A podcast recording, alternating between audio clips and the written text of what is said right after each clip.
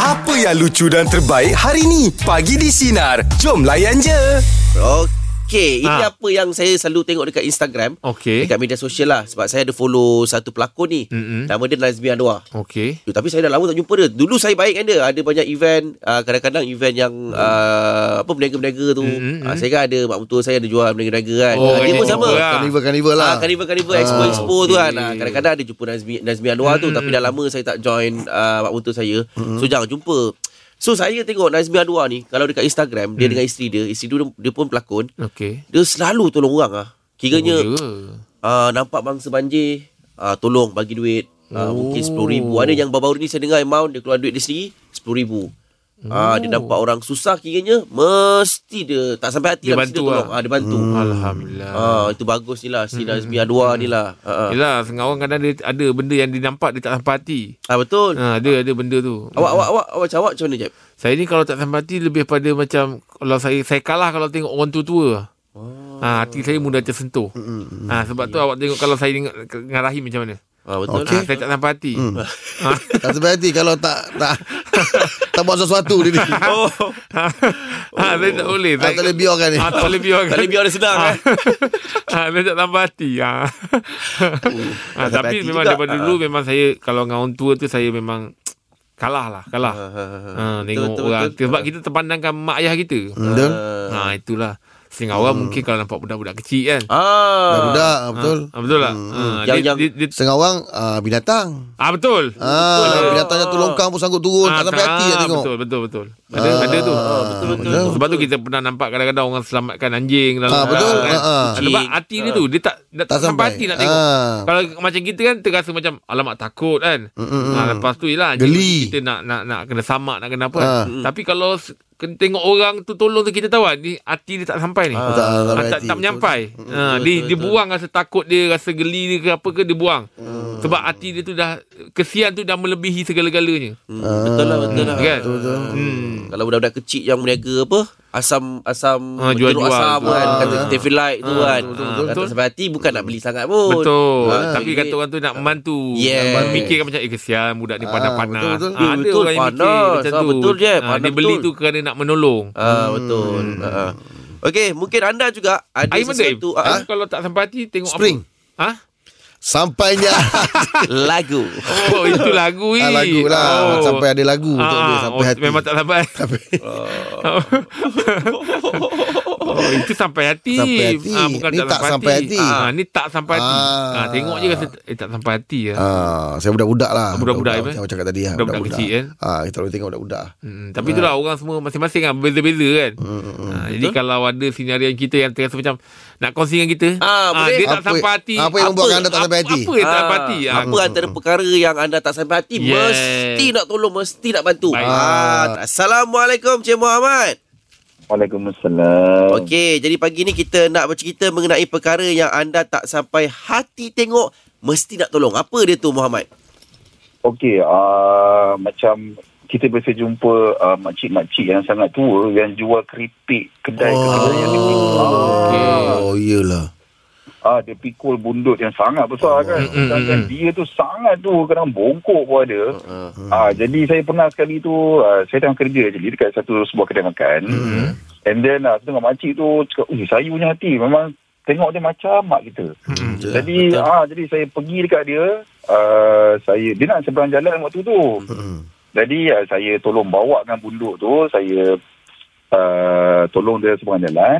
Tapi soalan pertama dia, saya tanya dia, makcik, anak makcik bagi ke makcik kerja macam ni? Jadi lepas tu dia macam nak jawab tu macam susah. Tapi dia bagi jawapan, dia kata kalau di rumah pun makcik tak buat apa-apa, dia kata. Tapi yalah, masalah benda ni berat. Saya tengok makcik saya tak sampai hati lah. Lepas tu dia kata tak apalah, makcik cari rezeki, dia kata. Tapi macam saya macam nak keluar mata tengok. Jadi saya biasanya kalau saya jumpa macam tu, saya bagi duit kat dia, saya sedekah dan saya tak ambil pun keripik tu. Cuma ada sekali tu saya bagi, makcik ni saya sedekah untuk makcik, jalan baik-baik, keripik saya tak nak, saya minta makcik doakan untuk saya je, doa semoga saya sejahtera hidup dan bahagia dunia saya kan. So dia pun macam dia cium duit tu, dia macam dia pun sempat cium duit tu. Yelah. InsyaAllah makcik doa untuk kamu, moga kamu ni lah Alhamdulillah makcik, terima kasih banyak. Kerana dulu saya tengok dia jalan sampai hilang pada pandangan mata saya lah. Allah Akbar. Cik Muhammad, orang tua ada lagi ke? Ada. Umur mak saya dah 86. Alhamdulillah. Sihat semua ya? Alhamdulillah sihat. Jadi tu bila tengok tu, dia kecil, dia kurung macam mak saya. Tak mampu jadi kita. Habis saya fikir kenapa anak boleh bagi mak. Itulah dia.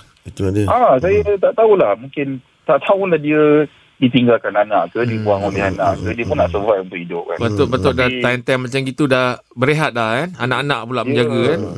Betul, bayangkan kalau kata dia cross jalan, kereta laju. Allah Akbar. Kita tak mampu tengok benda tu lah. Allah Akbar. Oh, awak ada hati yang baik lah Cik Muhammad. Betul. InsyaAllah. Allah Akbar. Terima kasih atas perkongsian Cik Muhammad. Terima kasih Cik Muhammad. Sama-sama. Itulah Iman. Itu yang mahalnya sekeping hati. Kadang-kadang kau tak terasa. Ada mungkin setengah segelintir kecil lah. Mungkin sekadar orang tua tu lalu tak ada rasa apa.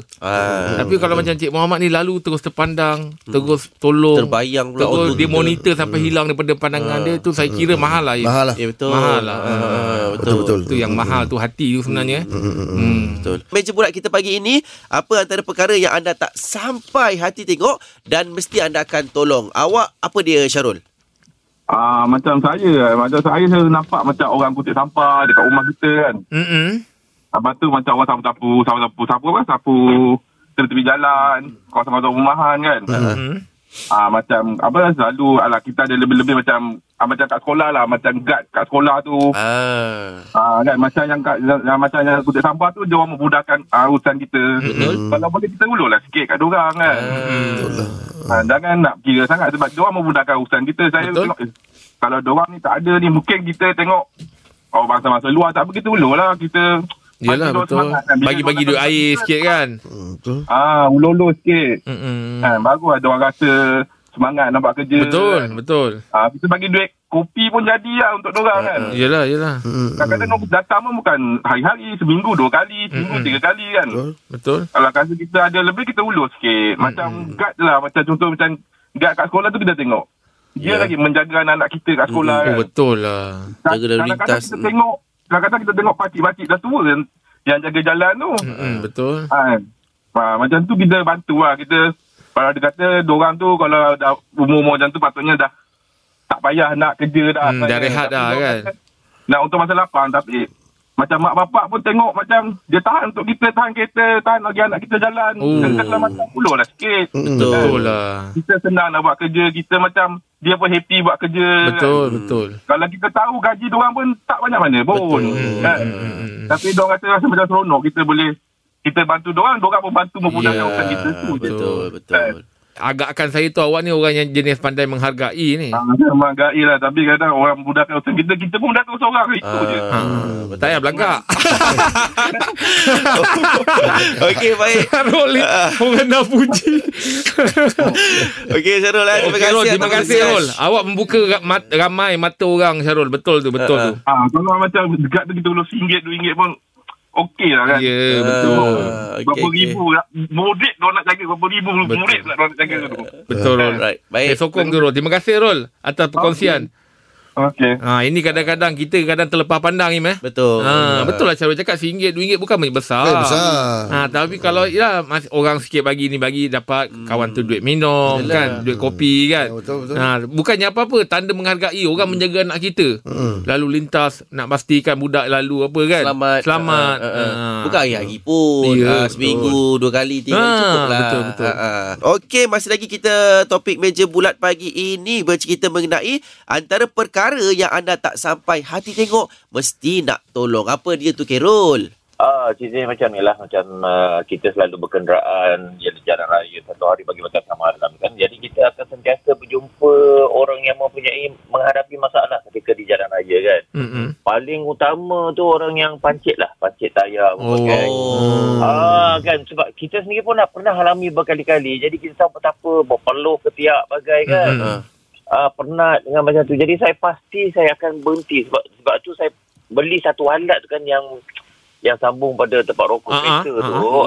Jadi dia macam dekat bengkel, prap boleh buka within 18 meter kan.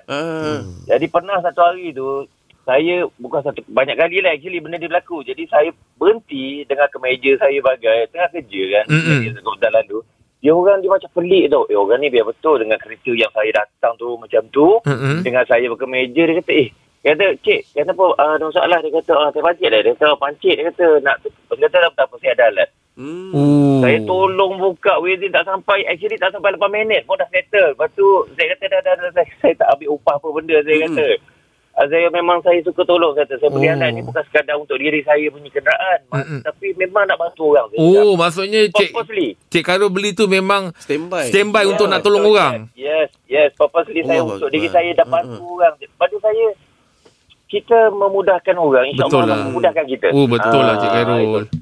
Cik Khairul ada sebab biasanya orang macam ini dia ada pengalaman dia. Mungkin Cik Khairul boleh kongsikan pengalaman dulu Cik Khairul tayar pancit orang lain tolong ke? Banyak je. Saya banyak orang tolong yang tak tolong pun.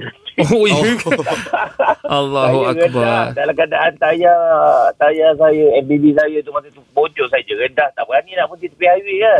Betul kan. So saya cari tempat yang betul-betul selamat dekat exit tol ke atau seumpamanya. Jadi saya buat, jadi saya tahu kalau orang lain kena macam aku betul memang lah, agak susah dan dia pun mungkin ada emergency nak cepat bagi. Jadi saya ambil inisiatif, saya beli benda lah tu. Saya jarang guna untuk diri saya, tapi saya banyak gunakan untuk. Yelah, bagus lah Cik Khairul. Ya Allah, saya rasa. Sebab Cik Khairul, ada kalanya orang tu mungkin tak reti nak buka ke tayar tu kan, macam mana kan. Betul je. Itulah. Mahal lah Cik Khairul punya, awak punya fikiran. Yelah, tu lain nak ini orang cakap manusia yang beri manfaat kepada orang lain. Allahu akbar. Jap kalau saya pancit panggil saya. Allahu akbar. Terima kasih Cik Khairul. Allahu akbar. Semoga urusan awak dipermudahkanlah Cik Khairul. Waalaikumsalam. Baik. Terima kasih Cik Khairul Sama. Betul lah. Ini orang yang fikir panjang. Betul, jauh. Maksudnya dia dah kena, dia fikir kalau orang lain kena macam ni. Jadi dia beli tu memang untuk nak tolong orang. Dia beli kelengkapan tu memang untuk nak bantu jimat orang. Masa lagi.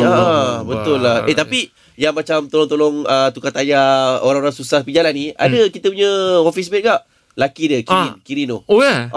Dia suka gak macam kita rosak, ketolak ke tepi.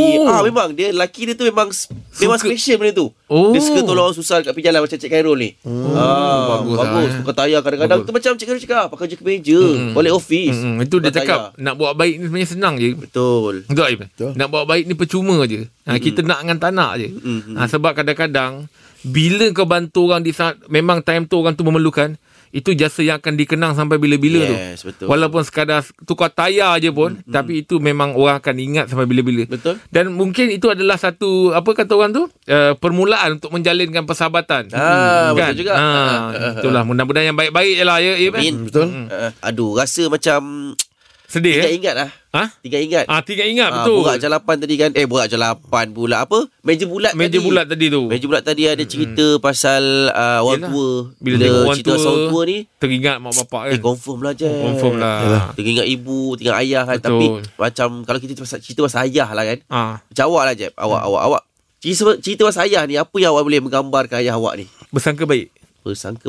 Satu perkataan untuk ayah saya. Senang dua. Kata kalau kata sangka baik dua. Bersangka baik dua. Perkataan tu memang dua. Tapi dia punya maksud, dia punya ayat baik. Kalau tak bersangka tu apa? Dia tak boleh. Gantung pula. Memang dua perkataan. Tapi faham lah macam Falik cakap tadi, apa yang menggambarkan satu perkataan untuk ayah anda? Kalau saya ambil bersangka tak sampai maksud kalau dia. Kalau baik je pun orang tak faham. Yelah, betul lah. Kalau dia cakap saya ambil bersangka lah, kata bersangka macam orang bersangka apa? Dia tak menggambarkan tu. Betul. Kan? Ambil lain lah.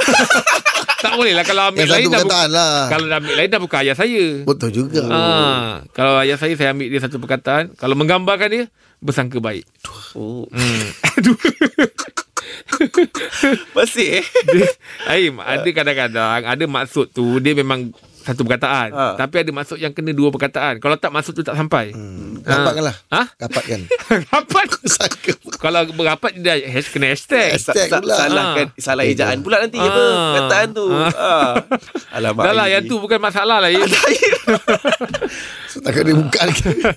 Kalau dulu masa saya kecil, saya boleh cakap garang. Tapi bila kita dah besar, garang tu dia bukan garang rupanya. Bukan, bukan. Ada sebab kenapa garang tu. Rupanya dia memang satu perkataan untuk dia. Itulah tu pesangka baik. Dua. Itulah. Tapi macam Rahim sendiri, macam Rahim sendiri, kalau menggambarkan apa satu satu. Tak kisahlah dua ke, jadi dia satu masuk lah. Jadi masuk dia sampai. Dia merangkumi semualah. Saya kalau gambarkan Superman. Oh, Superman dia boleh terbang. Apa saya bukan burung. Habis saya cakap tadi, saya tak boleh. Superman je kita tahu boleh terbang. Tak, maksudnya dia buat semua. Dia mampu buat walaupun kesusahan. Apa-apa dia utamakan dulu keluarga. Dia memang Superman lah. Okey. Itu satu perkataan. Super dad lah ni. Super dad lah. Dia bapak saya. Awak ambil apa awak Superman. Kalau Falik sendiri, saya menggambarkan orang tua awak tu apa dia? Awesome lah. Tak nak pula ambil super dad. Tak ambil awesome lagi. Awesome. Awesome tu kenapa? Mesti sebab dia merangkumi macam Aim juga tadi. Dia hebat dalam segala hal lah. Menguruskan. Kalau macam Rahim, Superman lah. Channel TV. Kalau macam Rahim, Superman. Tadi awak cakap sama macam Rahim. Saya nak ambil awesome. Nak pakai ayat awesome tu. Hebat. Hebat tu lain. Cabangnya. Untuk borak jalapan kita, satu perkataan yang menggambarkan bapa anda. Apa dia tu, awak? Hello, Assalamualaikum. Salam. Lama tak telefon. Apa yang menggambarkan kan, saya ni hidup dengan arwah ayah saya ni tak lama. Okey. Lebih kurang dalam 12 tahun je. Okey. Tapi apa yang boleh saya gambarkan tentang arwah ayah saya ni, dia seorang yang tegas tapi dia baik. Dia sangat-sangat tegas. Saya pun takut jugalah dengan dia. Tapi dia baik. Dengan semua orang pun dia baik. Dengan adik, dengan anak-anak dia semua dia baik. Tapi dia tegas lah. Awak pernah kena marah kok? Uish, bukan sangat kena marah. Macam-macam kita pernah kena. Oh, ya ke? Pernah lah merasa macam walaupun saya sempat dengan dia hanya selama 12 tahun je kan. Umur saya 12 tahun. Lepas pada umur saya 12 tahun tu dia dah tak ada. Tapi saya merasa lah masa zaman kecil saya tu, saya merasa lah dia punya ketegasan dia tu, kelantangan dia tu, macam mana. Tapi dia baik dengan semua orang. Sebab semua orang kenal dia dan dia peramah. Semua orang rapat dengan dia. Dengan kita orang adik-beradik pun memang dia tegas. Dia tegas lah. Okey lah. Dia sangat tegas. Tapi kerana tegas dia tu yang sekarang ni awak jadi awuk yang macam gini kan. Sebab masa dia pergi pun ramai datang. Alhamdulillah. Ramai sangat datang. Semua orang terkejut dengan pemergian dia. Yelah, orang baik bila orang baik ni ramai orang ni kan. Itulah. Saya ingat lagi momen tu, saya ingat lagi masa arwah ayah saya pergi tu. Oi, saya tengok ramai. Walaupun saya masih kecil lagi masa tu. Umur saya 11 tahun masa tu yang saya tengok ramai. Waktu tu kita tak matang lagi yang kita tengok je lah, tapi ramai. Tapi ketegasan dia tu, saya pernah ikut dia kerja malam. Ayah saya kerja malam dekat ladang. Saya duduk Felda. Dia jaga Nasri kan. Saya pernah ikut dia. Dia seorang yang tegas memang. Dengan pekerja-pekerja Indonesia ni tu, dia baik, sangat baik. Saya ikut cara dia lah. Kita baik dengan semua orang. Itu betul. Tapi kita kena tegas lah. Jangan sampai orang pijak kita kan. Jangan sampai orang pergunakan kita. Kita tegas tapi kita baik dengan semua orang. Dengan orang sekeliling kita, dengan adik-beradik kita, kita tegas. Macam awak sendiri tegas awak? Saya tegas saya. Anak saya yang kecil ni pun jangan. Kita tegas tu kita buat apa? At least dia mendisiplinkan kita. Betul lah. Tegas ni sebab dia nak disiplin. Kau tak nak lebih-lebih. Kau nak main-main. Tapi tegas tu maksudnya dia nak mendisiplinkan kita. Sebab saya pernah ingat satu sekali tu. Yelah, masa tu saya darjah berapa? Darjah 3 lah. Saya tak masuk sukan. Ayah saya punya lah marah. Saya cakap, aku hantar untuk masuk sukan. Aktif lah sikit sukan. Surat tawaran tu, dia tak bagi saya. Saya punya ada. Ya, esok boleh datang ni. Cakap, kau masuk apa? Saya tak dapat masuk apa ya. Saya jadi kutip bola je. Awak tak aktif kan sukan ni? Bukan tak aktif. Kita main-main masa kecil je. Masa tu saya rasa dia dah 3 dah je 4 gitulah. Kita lebih kata seronok nak main-main je. Baik. Okey. Okey. Terima kasih atas perkongsian dia. Sama-sama. Baik. Assalamualaikum. Itu dia. Awak cakap bapak dia tegas. Tapi tegas kan garang ni dia seakan-akan ni. Yalah. Dia mana lagi macam lagi ke depan. Kalau macam ayah saya cakap garang lah. Garang, dia memang garang lah. Saya tak berani masa zaman-zaman saya besar kecil dulu kan. Tak berani. Cukup takut. Kalau lah kata buat hal kat sekolah, dalam hati tu habis kat sekolah lah, janganlah bapak aku tahu. Dia punya risau tu kalau dah kena kat sekolah tu terfikir-fikir, ni sampai tak kat bapak aku ni. Kalau kena sampai kat bapak aku ni, aduh, seram sejuk nak balik. Yelah faham. Baik, terus lagi bersama Borak Jam 8. Satu perkataan yang menggambarkan bapa anda. Apa dia tu, Azlina? Okey, saya nak gambarkan bapak saya sebagai Avenger. Avenger Kenapa Lina?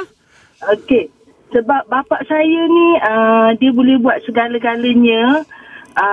Daripada kerja perempuan pun dia boleh buat, kerja lelaki pun dia boleh buat, masak pun boleh buat. Serba-serbi lah boleh. Avenger ni macam kadang-kadang kata penyelamat juga. Yelah. Kan kadang-kadang okey ni bukanlah bapak sendiri, dia banyak bantu orang. Dia banyak tolong orang. Kalau even dalam kesusahan pun, orang tahu macam mana dia susah pun dia akan try bantu orang juga. Ya ke? Tak kira lah maksudnya jiran ke orang-orang yang tak kenal pun dia bantu. Kebanyakan jiran lah. Okay. Kalau macam tu, kalau macam ada orang kata kita tak dia ni, tapi kita terharu lah dengan sikap dia. Yelah. Pun, dia akan bantu juga. Macam kalau jiran, ada satu yang saya ingat, malam ada satu kematian lah dekat kampung, yang memerlukan dia sedia hulu benda tu. Dia akan carilah. Dia ada macam orang tutu ni, dia tahulah simpanan dia sendiri macam ni, dia akan cari juga. Dan boleh katakan bapak saya ni fighter lah. Sebab 10 tahun lalu bapak saya ada kanser lang. So dah stage 4, Alhamdulillah 10 tahun dah. So bagi saya dia segala-galanya lah. Dia boleh masak rendang tau. Walaupun rumah kenduri pun kadang-kadang orang panggil dia masak rendang. Orang kata kalau sebelah utara ni orang panggil kari ni gulai. Gulai. Serba-serbi lah boleh Zina ya. Terima kasih Zina. Nak cuba gulai ke Kedah ke, datanglah ke Kedah. Kedah kat area mana tu?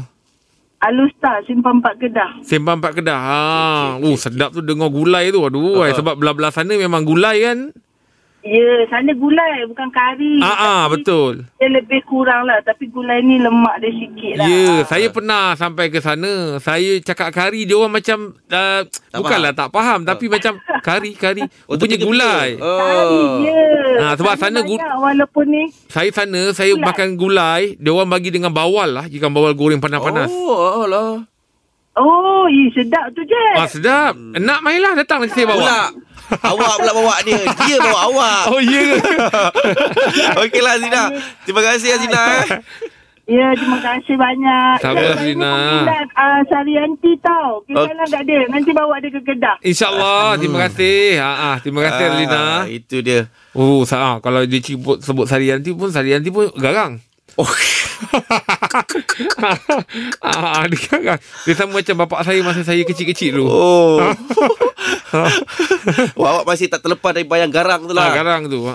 Saya selalu cakap, you ni ikut abah. Garang. Tapi betul, bapak kita ni hero kita sebenarnya. Betul. Pengorbanan dia terlampau besar, tak terbalas. Betul. Baik, masih lagi kita di Borak Jam 8. Satu perkataan yang menggambarkan bapa anda, Syika, apa dia tu? Barang? Bukan, badang. Badang. Kuat lah. Kuat sangat. Ya ke? Cuba cerita sikit kuat yang macam mana tu? Dia patahkan handle pintu kereta abang saya. Handle kereta pintu? Dia sebenarnya macam ni, dia nak masuk kereta, kita nak keluar. Tapi kereta tu saya masih dalam keadaan lock. Tapi dia buka. Macam dia terlalu kuat dan dia tak menyabar sikit. So okay, dia buka pintu dan tiba-tiba handle dah kat tangan dia. Pintu tak ada buka. Oh ya. Uish. Ya betul. Buat benda tu. Ya. Abah saya ni energi dia memang power sikit lah. Power lah tu. Pintu rumah kita orang pun banyak kali kena tukar. Uish. Oh, memang macam daripada dia umur berapa? Oh, kalau tanya sekarang umur dia tahun 41. Oh, tahun 41 maksudnya 80 lebih ada, 80 lebih. Ya, betul. Oh, tapi masih kuat lagi. Masih kuat, alhamdulillah. Kalau tengok muka dia, dia macam biasa kalau orang teka dalam umur 60 lebih lah. Paling tinggi pun orang akan cakap dalam umur 70. Tapi sebenarnya dia dah 80 lebih lah. Tapi dia memang sihat, alhamdulillah. Apa agaknya amalan-amalan dia? Makan agaknya dia, makanan, minum, apa yang dia apa? Tak minum, amalkan. Dia rajin buat kerja-kerja luar, saya rasa. Dia sebenarnya cikgu. Dia retired teacher. So tapi dia banyak buat kerja-kerja luar lah. Macam berkebun ke. Dia kadang-kadang dia jatuh parit tapi dia relax. Ada kadang-kadang dia memang happening tau. Kadang-kadang dia balik rumah kan, cakap, Abah pening lah. Macam kenapa Abah? Tadi sukun jatuh atas muka. Oh, sukun jatuh atas muka. Dan dia asal basah Abah. Tanya dia asal basah Abah. Oh, Abah jatuh dalam parit ni. Alamak, jatuh dalam parit. Uish. Aduh. Tapi selamba je. Kuat lah tu. Selamba je kan. Alhamdulillah. Dia memang kuat. Macam mana sukun? Dia pun banyak buat benda-benda kelakar macam tu lah. Sebab anak-anak risau kan. Macam mana sukun jatuh atas muka tu? Dia jalan mendongak kan? Dia cari sukun. Oh, cari sukun. Tengah-tengah tengok tu. Tengah tinjau-tinjau tu jatuh. Cep tu takut dia tanduk tu. Oh, masa dia duduk tinjau-tinjau sukun tu, nengok ke atas, sukun jatuh empat muka. Masa dia tengah kait sukun tu kan, kita pandang kat atas. Yelah. Kawan tak bajet kan. Yelah. Alamak. Maksudnya pokok tu pun tepi parit. So dia macam dia tengah bajet antara. Lepas tu dia masuk dalam parit jugalah. Allah, dia package. Tapi dia balik selamba je. Macam gitu. Cakap gitu je. Jatuh parit tadi. Gitu jatuh je parit. Dia balik selamba. Dia beritahu kata, ni Abah basah ni. Nampak sukun. Kena sukun. Jatuh masuk parit. Nama ayah siapa? Nama penuh Ahmad Khairuddin. Tapi terkenal dengan Cik Gumat. Cik Gumat. Bayangkan dia buka pintu kereta. Pintu lock. Tercabut ni pintu. Tak. Ni apa ni pemegang tu. Oh, kuat sangat. Dia sentapnya. Lepas tu kalau pintu rumah pun berapa kali tukar kata Syika tadi. Tombol dia. Tombol dia. Terbuka tu dia kata badang tu. Pintu buka bukan tombol. Pintu. Uish. Pintu bang. Sebab dia suka dia macam energi dia kuat sikit kan. So dia bila tutup pintu tu dia buka degang macam tu.